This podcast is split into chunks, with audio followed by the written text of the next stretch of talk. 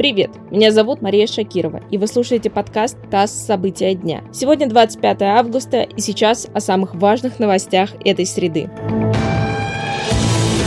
Лидер афганского сопротивления ждет от России помощи в организации переговоров с запрещенным в России Талибаном. Представитель сил сопротивления Ахмад Масуд в интервью РБК заявил, что Москва может помочь провести, цитата, «что-то вроде экстренных мирных переговоров и убедить талибов прийти на них». По мнению Масуда, если правительство будут формировать только талибы, Афганистан окажется в изоляции, а люди не смогут жить в мире друг с другом ни в стране, ни за ее пределами.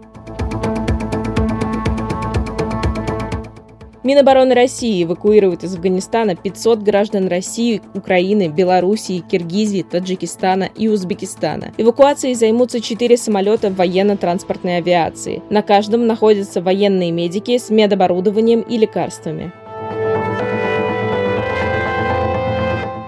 Российские спортсмены завоевали 6 медалей в первый день Паралимпийских игр. Золотые награды у пловцов Романа Жданова и Валерии Шабалиной. Они одержали победы с мировыми рекордами. Золотая медаль также у пловчихи Анастасии Гонтарь. Бронзовые награды у пловцов Владимира Даниленко и Дарьи Пекаловой. Серебряную награду сборной принес пловец Андрей Николаев. После первого дня сборная России занимает третье место в медальном зачете. Лидирует команда Австралии, второе идет сборная Китая.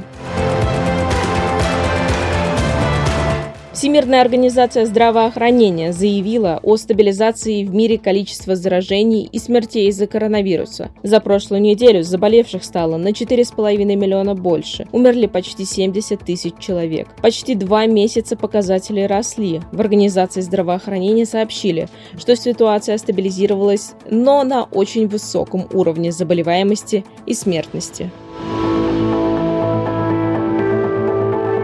Правительство продлило семейную ипотеку до 2024 года. До 31 декабря 2023 года можно будет получить кредиты на строительство частного дома или покупку жилья по льготной ставке до 6% годовых. Первоначальный взнос составляет от 15% стоимости жилья. Максимальная сумма кредита зависит от региона. Для Москвы, Подмосковья, Петербурга и Ленинградской области это 12 миллионов рублей, 6 миллионов рублей для других регионов.